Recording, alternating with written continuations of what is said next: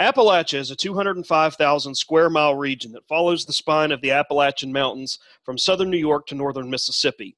It includes all of West Virginia and parts of 12 other states Alabama, Georgia, Kentucky, Maryland, Mississippi, New York, North Carolina, Ohio, Pennsylvania, South Carolina, Tennessee, and Virginia.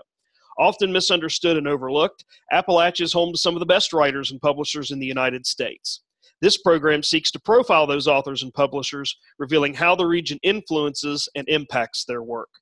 From the Authors on the Air Global Radio Network and Blog Talk Radio, I'm your host, Elliot Parker, and now, Appalachia.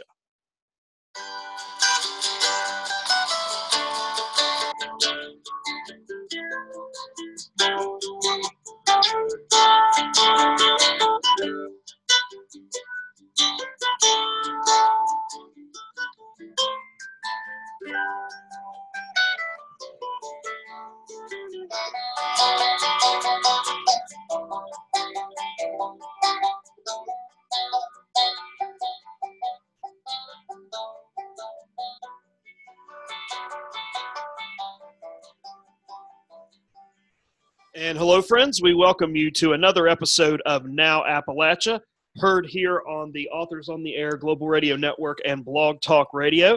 And we have another outstanding writer with us today on our program to talk to us about her latest collection of essays, Pleasing Tree. And that author is Brooke Larson. And Brooke Larson is a native of Indiana, Pennsylvania. She is also a writer, ecologist, and sometimes a wilderness guide. She holds an MFA in creative writing from Columbia University and is currently finishing a PhD in English at the University of Louisiana at Lafayette. A chapbook of her poem plays, Origami Drama, is available through Quarterly West Publishing. And we are delighted to have Brooke Larson with us today on the program. Brooke, welcome to Now Appalachia. It's good to have you here. Thank you so much for having me. So before we get started talking about your your book and your career as a writer, uh, we should point out that as of the taping of this program, you are actually in London, England. So what are you doing in London, England? Well, I got here last night, and I'm wondering myself. Um, my my sister and her family live here, and my parents just moved here from Barcelona. So I, I'm dropping in. So, how long are you planning on staying to, to visit, or, or are you going to make this like a, a second home for yourself to be? I wish. I think other people have the same idea. So, there's a few visitors here. Um, if family moves to London, like lots of people like to drop in. So, I'm on the couch. I don't know how long they'll keep me. so that might be a sign that they're glad to have you, but just don't stay too long. Yeah, right? exactly. well, we're delighted to have you, and uh, what a great trip! And London's one of my favorite cities in all the world, and I would encourage anybody if you get a chance to go, uh, to go because it's really great. The British people are awesome, and oh food, yeah, food's great. There's just nothing better than than a trip to London. But you've taken a lot of trips in order to write your latest collection, your latest book of essays called Pleasing Trees. And before we kind of get into some of the specifics about what's in the book and the collection of essays, for our audience who may not be familiar with uh, the genre of essay writing, they may come from a background of knowing what a novel is and what a short story is and what memoir is and what sci fi literature is. Describe for us some of the characteristics of the essay genre and someone who's writing in that genre or putting together a collection of essays in that genre what is that like and what are some of the characteristics of that essay genre? Sure. So i think there's a lot of different niches within essay writing. I would maybe characterize the essays in this book as lyric essays. So um, some of those traits are a meandering tone. Um, i'm not trying to prove anything um, or set out an argument. It's really the movement of my thoughts and in the case of these essays, my feet, where I'm wandering. Um, so there's a personal tone. There is a personal narrative there. I'm talking from my own perspective, but I'm bringing in ecology and and theology, philosophy. Lots of different ideas enter my own narrative.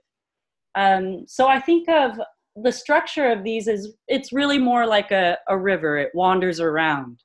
Um, I think the word essay maybe kind of has a cold feeling for some of us because we were made to read essays in school and then we were supposed to talk about the key points um, and what the argument was. What is the thesis of your essay? Uh, I don't know that there is a thesis in these essays. Um, it's really a play with language and ideas and landscape. And I know that one of the things that we see really in your essay collection, Pleasing Trees, is the human relationship with wilderness. That's kind of a theme uh, that kind of emerges from a lot of this.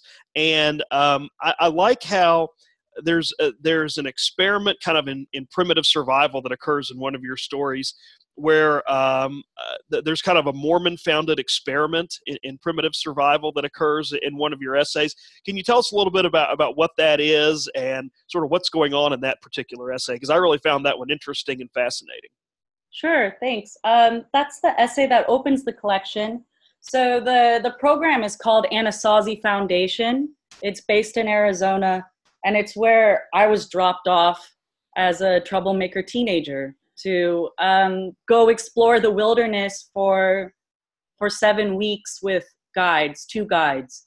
And so the point of the program is um, not to give you a, a, a, boot camp experience. There's nothing that you have to do, um, and there's no levels that you have to achieve. It's just to go out and experience nature and learn some primitive skills. So, for example, we would make fire with sticks, we would build primitive shelters, um, we we make our backpacks out of a tarp and rope, um, trying to really get back to basics.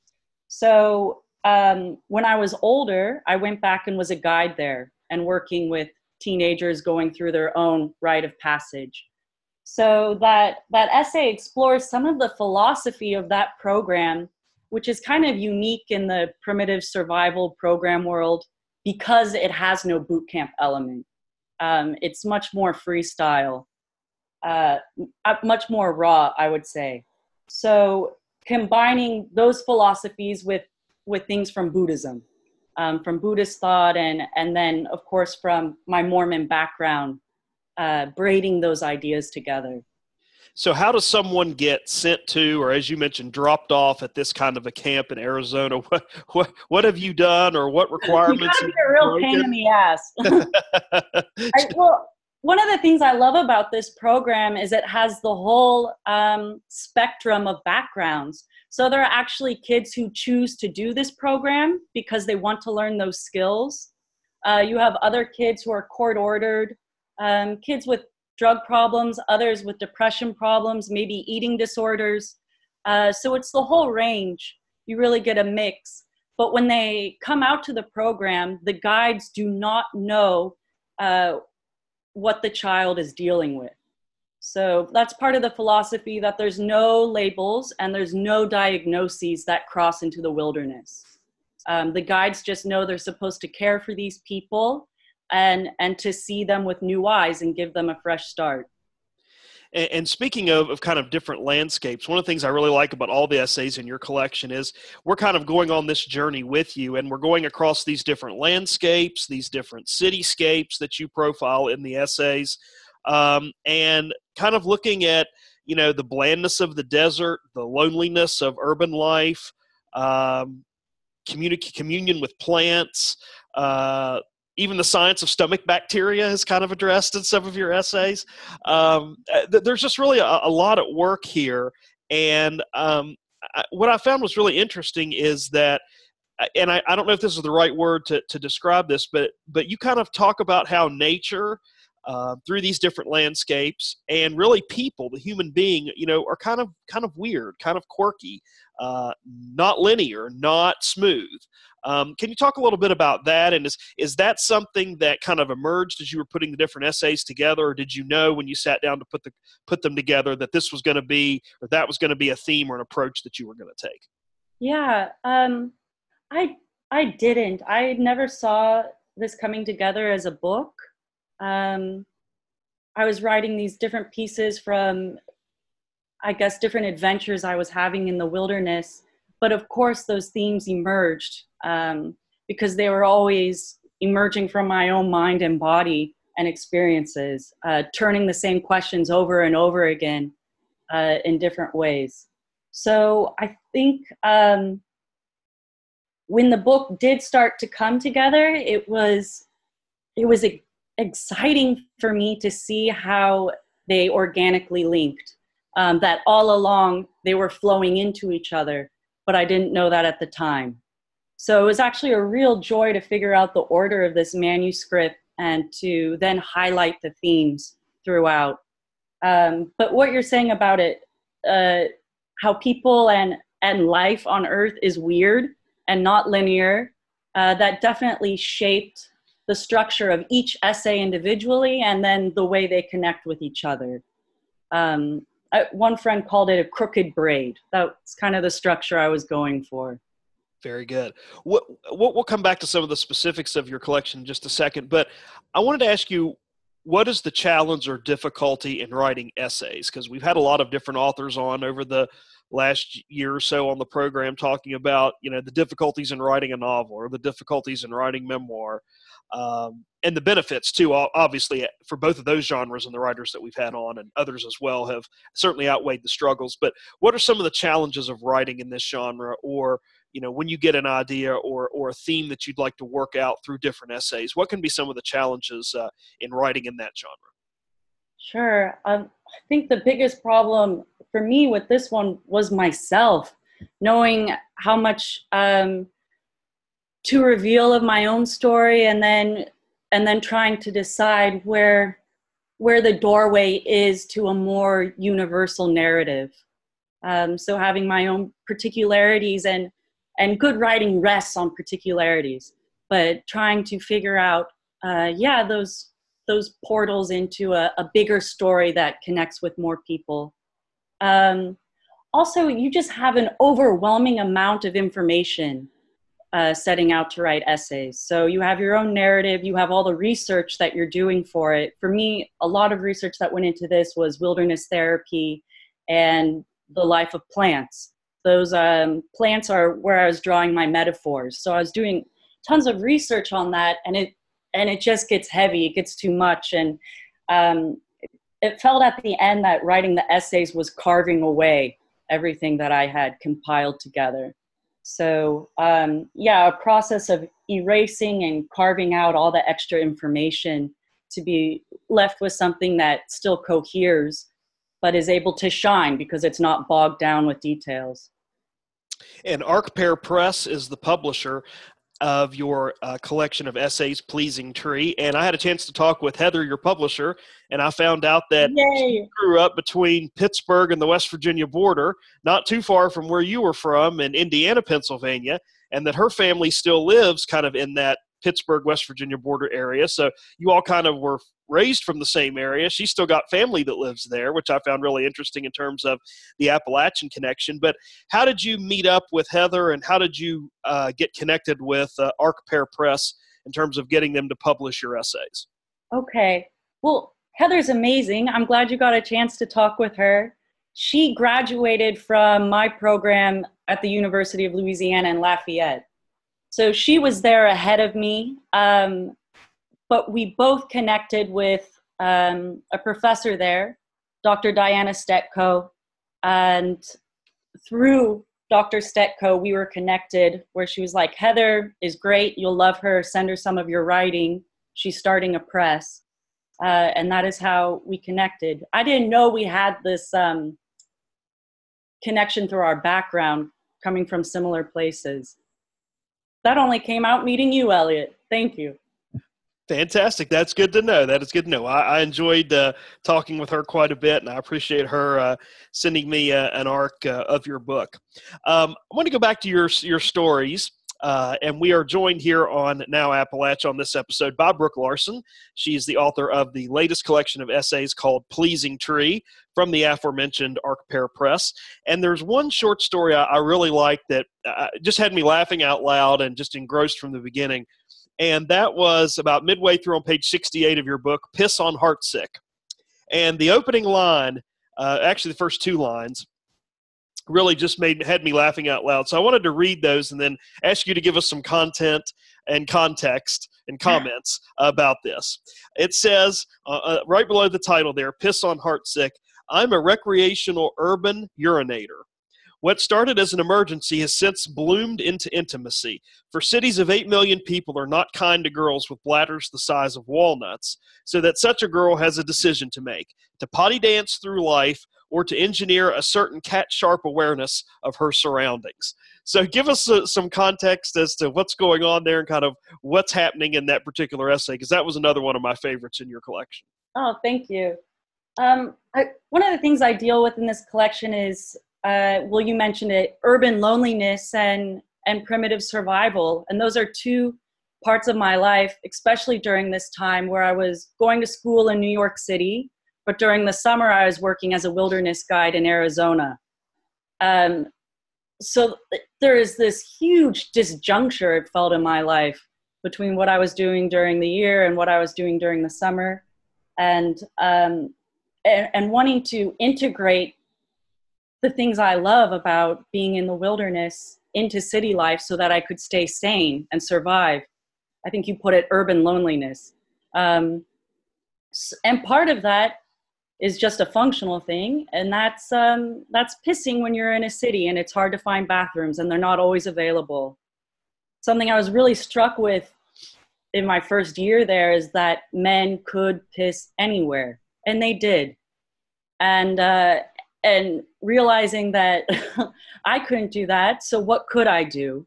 And so it became almost this ritual to find the right bush to find the right tree the right spot in a way that's respectful to the other city goers but also in a way that makes it so i can live so i can survive and be sane in a city instead of scrambling around trying to find the nearest mcdonald's bathroom. Uh, so that is where it came from. And it, and I think there's, I mean, it is funny and embarrassing and pitiful, um, but there is a, a deeper meditation going on at the time with that for me, and that is just heartbreak or loss, um, and how it can make you feel so vulnerable, and you can't do the graceful thing anymore. You can't behave in the way you're supposed to behave when you're grieving, and so uh, in that essay, that story of learning how to piss outside in a city became woven with um, a big loss for me and just learning how to embrace acting in a way that isn't acceptable but that is real.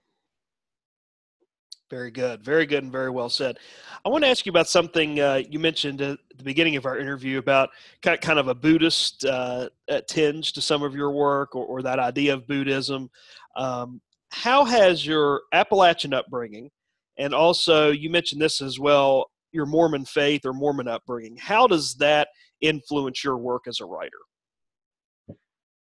Uh, I think it pulls me all over the place in lots of different directions at once, um, which shows up in the way I write, where it's more of a constellation, it's not linear. Um, so, a big influence for me when I was living in Indiana, Pennsylvania, and and these are very innocent, vivid memories for me because I was just a kid. But we would um, we would go to church in in someone's house because there weren't a lot of Mormons there.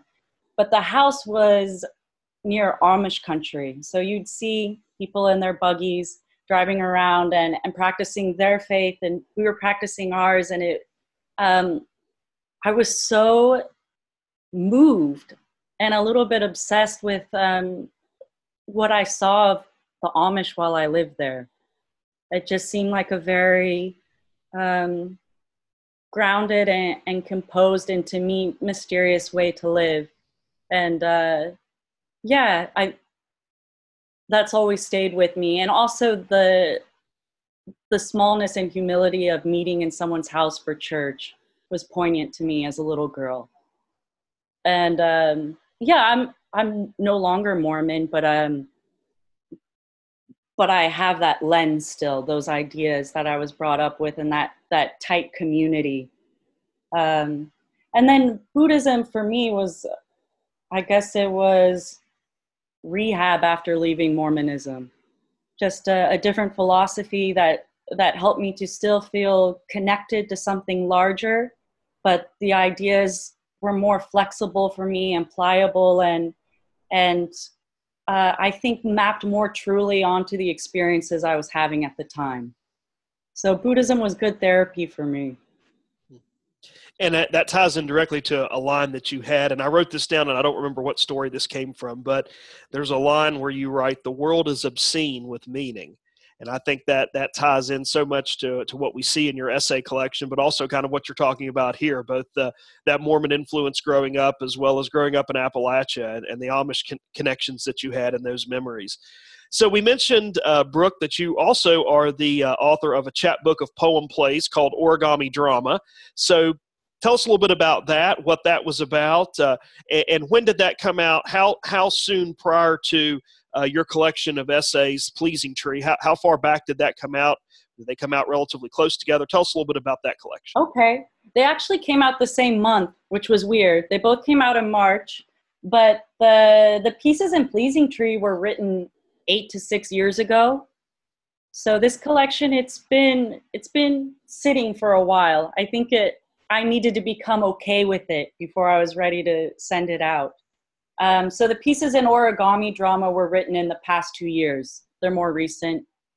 And I think um, I, I needed to move away from nonfiction after the collection, uh, even though that still plays, plays a part in everything I write. But this was an experiment in very short pieces, flash pieces, and um, more silliness, more absurdity, theatrics, and uh, and the body comes in just like in these essays but it comes in in a literal way. So with origami drama each page is to be ripped out and folded. And there's a map that shows you how to fold the pieces.